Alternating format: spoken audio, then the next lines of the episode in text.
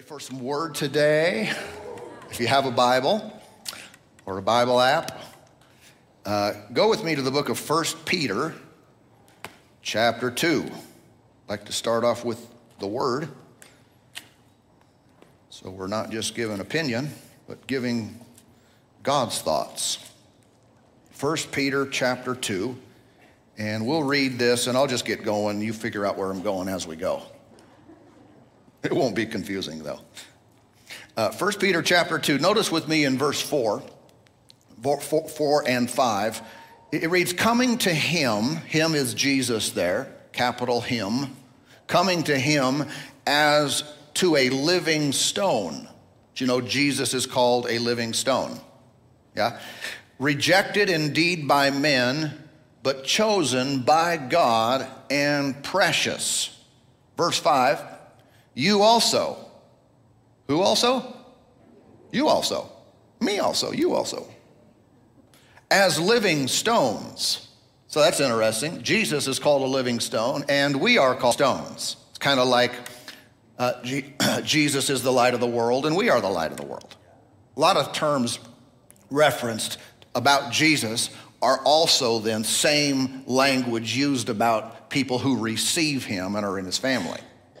So you also, as living stones, are being built up a spiritual house. Already a living stone, but present tense, being built up a spiritual house, a holy priesthood to offer up spiritual sacrifices acceptable to God through Jesus Christ. So we see that God is in the work of the activity of building a spiritual house. And what's he using? What, wood and bricks. No, he's using living stones. All right, this house that God is building is, is, is comprised of living stones at his own word. Uh, you might recall that, that Jesus made a statement uh, over in the book of Matthew about building the church when he said uh, uh in Matthew 18, I will build my church and the gates, Matthew 16, and the gates of hell or Hades shall not prevail against it. I, my mind works this way if Jesus is building his church and I'm serving Jesus and I love the Lord, then I ought to be involved in building the church. I, I, he's not doing one thing and I'm with all my heart living for him, yet I'm doing something completely separate. My life, on some level, or really on the highest level, ought to be involved with the same thing Jesus, as the head of the church, is involved with. If he's building the church and I'm building something else, uh, we might be missing each other. Oh, I just love to worship the Lord. No, no, you love to sing. well, I just love to go to church. I know, but are you, uh, maybe you just like people or the coffee or when we really love the Lord or we're serving Him, we're saying, What are you up to? What are you doing? Because what you're doing, that's what I need to be doing. What's priority to you needs to be priority to me. So Jesus said, I'm building my church. So I say, Okay, Lord, and I'm involved in you building your church. I'm building your church. And, and here uh, in, in Peter, he says he's building a, a spiritual house, a, a spiritual house. That, that's different than a, an earthly house, a natural house. Um, we build structures, we build things that are temporary. They have a lifespan, they decay, they fall down, they need refurbished. Eventually they're gone, right? What God is building is eternal. His spiritual house doesn't decay, it doesn't grow old, it doesn't come to an end, it has eternal value. So if we're involved in building this spiritual house. We're involved with God in that. That means a million years from now, what we're building will still be present, will still exist. All right? You may build a house, you may build a, a, a, some other kind of building on earth. And how many know a million years from now, I know we can't hardly fathom a million, but uh, a million years from now, how many know no one will remember it? It will be long gone. But what God is building will still exist because it is not temporary because in nature. And if ever uh, we spend all of our time building natural, earthly, temporary things, we have missed our eternal purpose. You have a purpose, I have a purpose in life. It is eternal in nature. I don't want all my energy, all my effort, all my thoughts and prayers and money and everything that's involved with my life to all go to something that in a minute is going to be totally forgotten, obliterated, a pile of ashes. I want to put my life into something that will have lasting value. People think they do on, on earth. They want to build a legacy and build some things that last. But even what lasts on earth, maybe, maybe even uh, multiple generations, is still extremely brief. We have the opportunity to be a part of eternal worth and be a part of things that last forever. Now, because of this, we ought to give every effort to this mission. The mission of what? Of God's spiritual house being built. And according to this, we're all building material. Yeah? He's using people, he's using us. We are what he refers to as living stones. Now, look at another passage with me. Uh, left turn to Ephesians chapter 2. Ephesians, the second chapter. And I want to read three verses here as well, beginning in verse 19. 2:19. Now therefore, you are no longer strangers and foreigners, but fellow citizens with the saints and members of the household of God. So he's saying, since you got saved, these Christians in Ephesus, you are you, you're a believer now. You're no longer an outsider. You're an insider. You're no longer a foreigner. You are citizens and members of God's house. Okay, that's what happens when a person gets saved. They are a part of the household of God. Here we go again, though, with the language of household, uh, houses. So we're fellow citizens with the saints. Saints are uh, anyone who's been washed and cleansed in the blood of Jesus. Uh, verse 20, having been built on the foundation of the apostles and prophets, uh, that means the revelation that they brought, the truth Jesus Christ himself, in whom, or in Jesus, in whom the whole building being fitted together grows into a holy temple in the Lord, in whom you also are being built together for a dwelling place of God in the Spirit.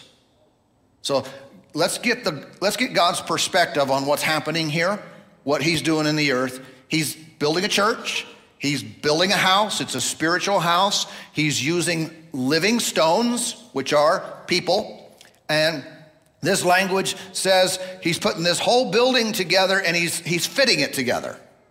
He's, he's making sure everything's in the right place.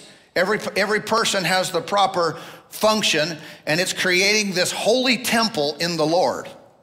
We're being built together for a dwelling place of God. Now, if you've been saved, if you're a believer, I know some of you aren't, but uh, not yet, we hope that you will be soon. Um, uh, but if, if you are a believer, you probably know this, if you've been saved for more than a minute, that you are individually and personally the temple of the Holy Spirit.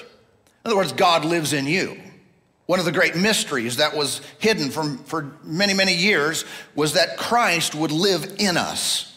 Colossians says, Christ in us, the hope of glory. Okay? So God indwells those who accept him personally, individually, and permanently. He's not coming and going. If you have a bad day, doesn't mean God left you. You take comfort, you take, uh, you are consoled and have great confidence in the fact that He is always there meaning his love's always there, his power's always there. He's there to fulfill his word, he's there to help, right? He is always present in us individually. Yet we see in this passage, this language, that he's putting something together, he's building and fitting something together so he could dwell in it. So it would be a dwelling place of God. Well, wait a minute, wait a minute. He already dwells in me, but he also wants to dwell in us.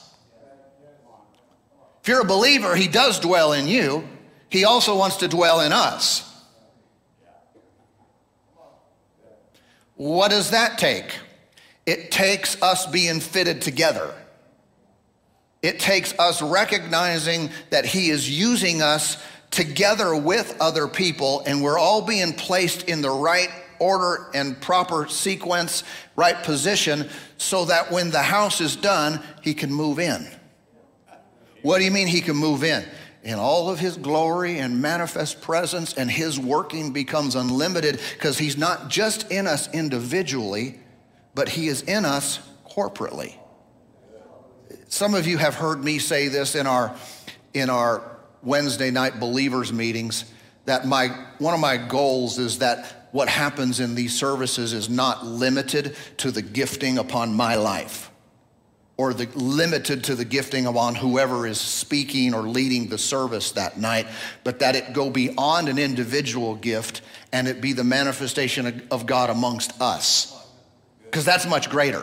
Because none of us have it all. None of us know it all. None of us have all the giftings and all the callings, but you get us together. If we are God's living stones arranged by Him, and, and the Lord sees, okay, they're all going in the right place, I'm moving in then we become a habitation of God, and the potential of that gathering goes beyond our comprehension.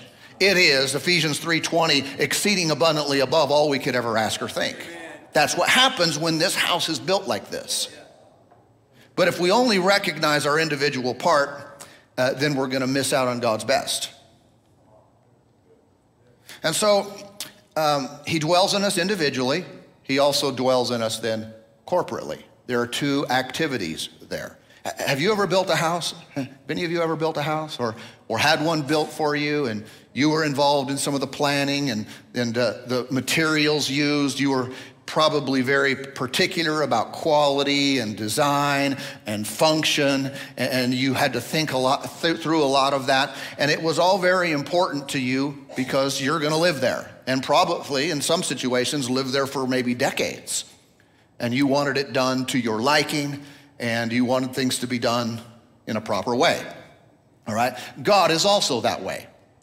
In this spiritual house that He is building, He is very selective, and He wants you, but He wants you in the right place. Sometimes I think we would, we would uh, do well to know that in God's spiritual house, God's spiritual buildings, he chooses the carpet and the paint color and the architecture. He's the ulti- he's the, the designer in this. It's not that the carpet gets to choose itself. And the carpet says, you know, I've been down here being walked on all this time. I'd rather, you know, be on the wall. It's a better view. And more people admire you when you're on the wall. And the, car- the carpet doesn't get to choose. What if the carpet said, I'm not going to be on the floor, I'm going to be on the wall? Or the toilet said, I'm always stuck in the bathroom, I want to be in the kitchen where, where there's more happening. Or, or maybe in the construction, construction process, I know that can go crazy with that illustration, but, uh, or the windows decide, you know, I don't really even want to be in this house. And so you get a house without windows. Where are the windows? Well, they decided not to come. the windows were happy, right? Just right where they were. They had their own life, and they didn't need us. Um, well, I know that's kind of crazy, but the problem is with living stones is they do that. They do that. Living stones sometimes say, I don't want to be over here, I want to be over here. This is a better spot. I've been looking at these stones over here. I like them. I want to be like that. And they don't give the master builder the option, the right to choose where they go. Everybody with me? But in their doing so, they mess up the house. And this, this great, grand, glorious structure that God is building, this spiritual house, has a bunch of holes in it. It's got a bunch of things in the wrong place. It doesn't feel right. It's not as beautiful as it could be. It's not as functional as it could be. Beautiful as it could be. It's not because these living stones think I'm an American first and I'm a living stone second. so they're voting. their way. Hallelujah. Paul said this in 1 Corinthians chapter 3 and verse 9. He said, For we are God's fellow workers, you are God's field, you are God's building. So Paul's using the same language as Peter used in the sense of building. He's calling the people there in Corinth in the church. He said he used multiple illustrations. You're a field. He also said you're a building. You are a building. So we work together for God, not independent of each other. God is built doing something in us. Um, he goes on to say in verse 10, according to the grace of God which was given to me as a wise master builder, I have laid the foundation and another builds on it, but let each one take heed how he builds on it. And again, Paul's not talking about constructing physical buildings, nothing wrong with that. He's not referring to, he's a, a master builder in that regard. He's building a spiritual house. I've recognized and have been drawn to this language many times over the years for my own life. And there's something that resonates with me. I don't have the exact calling that Paul did, but there's something that resonates with me in this master builder language. And I think God uses me in this way to build to build his kingdom, to build his house. And there's something about it where I'm able to see certain things and I'm able to recognize stones and needed components I can see in a church. Uh, uh, you know, again, all with the grace of God and with his help, but we've got a problem over here. We need to shore up this area. This, there's a hole over here. The winds and rain's going to come in. And, and we're building a spiritual house in the kingdom of God. And so he enables us to do this. But what's necessary for our house, for really the Lord's house, is that we recognize the working of God on a micro level and on a macro level okay? We understand what he's doing with us individually and what he's doing with us corporately, okay? You have a role and we have a role. Everybody see, see how that works? The, the person who only recognizes their individual role, their needs, their giftings, their preferences, they often will diminish and underrate the giftings, the needs, the desires of other people. They come into God's spiritual house and they think, me, I like this. I want this. I need this. You should do this for me. And uh, they have an element of truth because I'll tell you, as the pastor, what you need, what you want, what you desire is important to me. But they miss the we part of it. That it's all about me, and they miss that it's also about we. So we want to avoid being me centered and never think about the good of the whole. Everybody okay? I think it would be helpful for us to acknowledge um, our influence in what God is doing because we all play a part. You're not a dead stone, you're a living stone. It would be good for us to ask the question what does my involvement in this house uh, how does it impact the whole? How does it impact others? What does what I do, how does that affect others? Or the things that I don't do, or my lack of involvement, how does that impact the whole? And can I just tell you up front or in the middle? That both your involvement or lack thereof has an impact on what God's doing because you are a living stone. You matter. Your hand matters, your, your place, your gifting, what, what God wants you to do matters in this house. Did it get quiet in here? Um, on the other side, those who only, so there are those who only see themselves. Me, me, me, my needs. Like, like Bob. You know Bob? Uh, what about Bob? What was his name? Bob Wiley. It's an old movie. Look it up. Bob was a psychology pa- patient. Is that the right way to say that? And he was all about himself and he followed his psychologist on vacation. And, uh, and uh, his counselor would say, Bob, I'm on vacation. I'm with my family. He said, But what about my needs? what about my needs? My needs. And it was all about Bob. And, uh, and Bob did, had, did have needs, but so did the other guy. You have needs, you have things that God wants to do, he, you want Him to do in your life. You're not the only one here.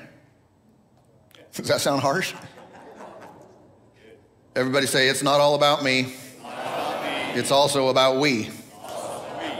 Yeah, yeah. And so sometimes when someone only sees the other side, they only see the, the, the macro, then they often dismiss their own personal role. They think themselves as insignificant. Uh, they assume that someone else is going to handle everything, and they look at it from too, too broad of perspective instead of saying, I am a significant part of what's happening here. We don't want to be in either ditch. I, I read something from uh, Charles Swindoll. He said, This is a story about four people named everybody, somebody, anybody, and nobody. There was an important job to do, and everybody was asked to do it. Everybody was sure somebody would do it. Anybody could have done it, but nobody did it. Somebody got angry because it was everybody's job. Everybody thought anybody would do it, but nobody realized that, that everybody wouldn't do it. It ended up that everybody blamed somebody when nobody did what anybody could have done. Everybody get that?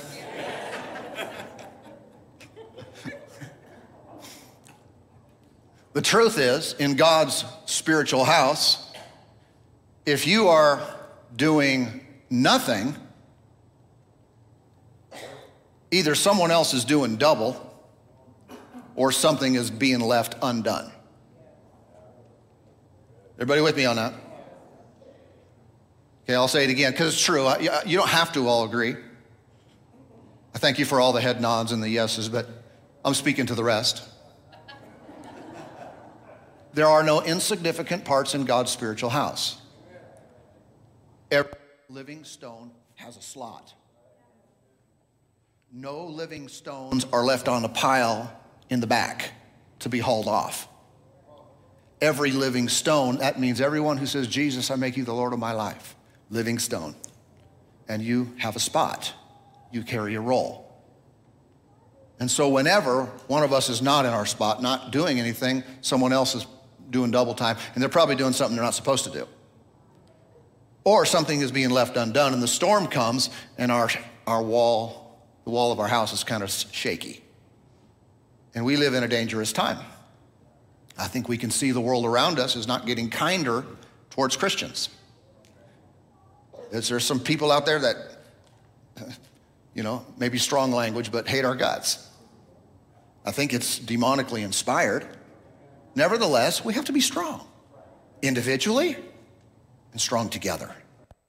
See, we have lots of individuals who are strong in the Lord. Personally, You got a great relationship with God. We need that. One reason we need that because lots of people come here who are not strong in the Lord. And we, they need us to be strong until they can come up and be strong themselves. But we need individual strength, individual uh, revelation, and a relationship with God so we can influence others. But then we link arms or we get in our place and we, there's a structure built that is solid as a rock. And no matter what happens, we are a part of a very strong house of God. It's a spiritual house, and we will not be blown over. We will not be intimidated. We are locked in with one another. And so, the balance of this is we recognize our role within the context of the entire body. It's not just me, it's also we, but it's not just we, there is a me component. You individually are a part of God's building. Praise God. So think about the Lord then. Uh, this is his analogy of he's the stonemason. He's building this spiritual house. And the language is used of stones. Think about it, that's not the same as putting up a, a lumber wall or or bricks, but stones. A, a, a stonemason has got to do some creative uh, works. Uh, he's got to see this stone fits best right here. And these stones work around that stone, and they're different shapes and they're different sizes. If someone just carelessly slaps them all together, throw them all in there, it's not going to look good and it's not going to be as strong because it will be, you know, the proportions will be wrong with the mortar and the rock, the stones and so forth. It's got to be done just right. And God is for sure able to see all and know all. We should never argue with his placement, but trust him that this makes something very strong, solid, and sturdy. Praise God. And so he knows where all of us should be, where we're, we're the best fit, we can do the most good, we, call, we cause the whole to be strong, and, and, and we trust him. I would say about myself, I didn't, I did not know, I would not have volunteered to be a pastor years ago. Now I don't want to do anything else, but I wouldn't have. And the reason for it is because I didn't see what he saw. I viewed myself as incapable. I don't have that within me to be able to do that. Yet he had the, the right to choose, and thankfully I obeyed and, and followed his leading, even though if you were in my head, you would understand. Ah, you can't do that. That's, uh, you're incapable. You're insufficient. I was glad my own insecurities didn't keep me out of the will of God. You can't afford to be insecure. Knock that off. Be all that God has called you to be. You are sufficient in His grace. You are capable to do what He's called you to do. He, you are a significant part, a lively stone, and within you uh, is an ability to make God's building His dwelling place. Yeah.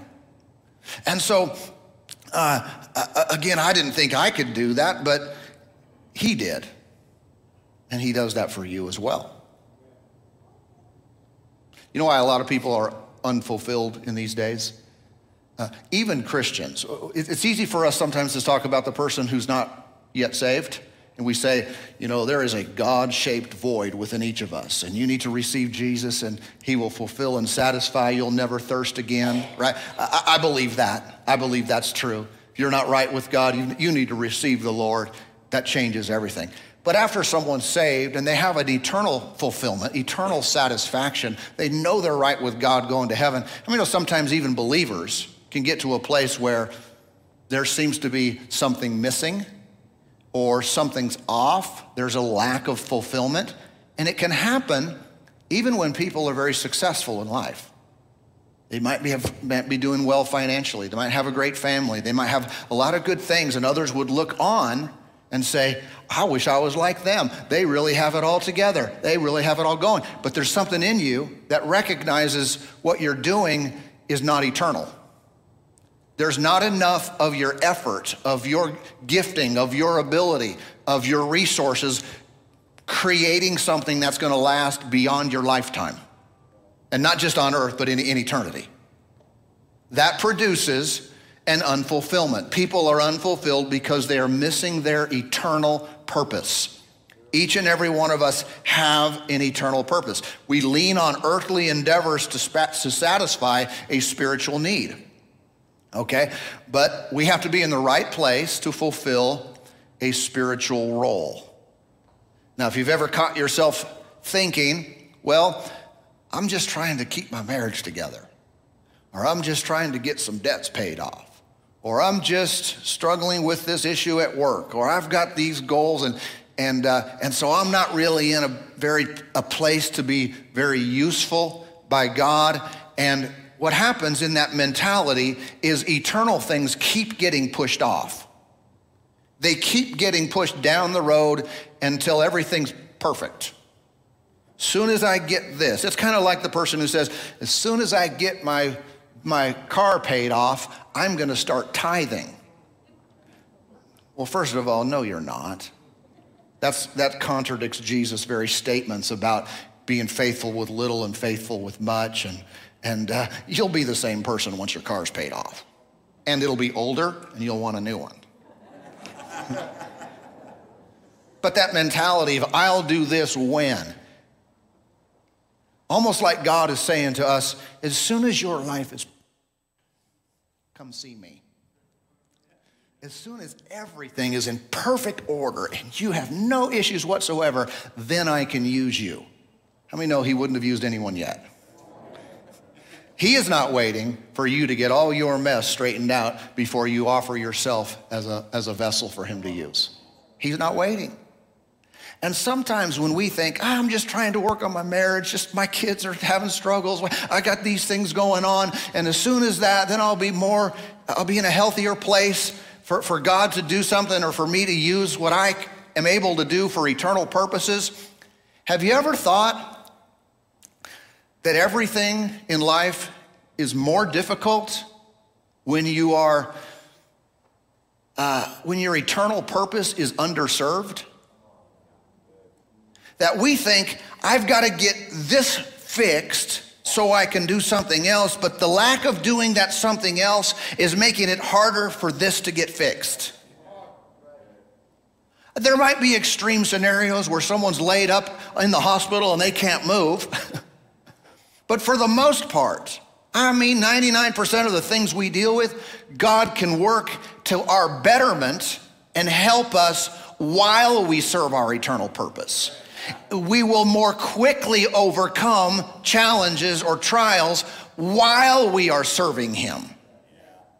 And we are not disqualified from being used in eternal matters while we also are growing, are overcoming, are working on our own stuff.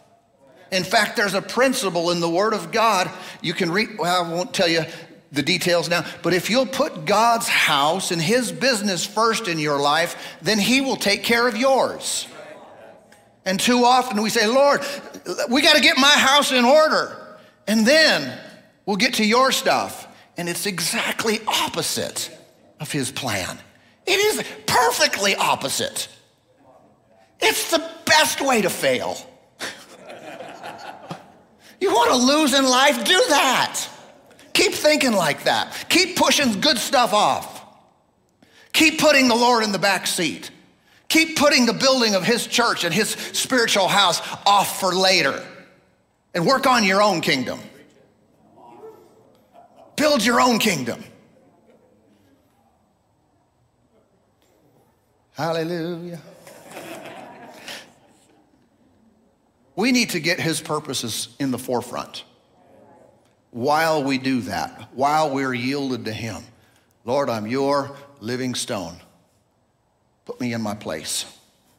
Get me in my spot. And while we're there, it's amazing how many things will flow your way that'll help you in your personal life too. It all works together if we trust in His plan being accomplished in our lives. Why don't you say this with me today? Say, God is working on a building. I am a part of this plan. In His design, I have a place. I have a role, an active function to fulfill.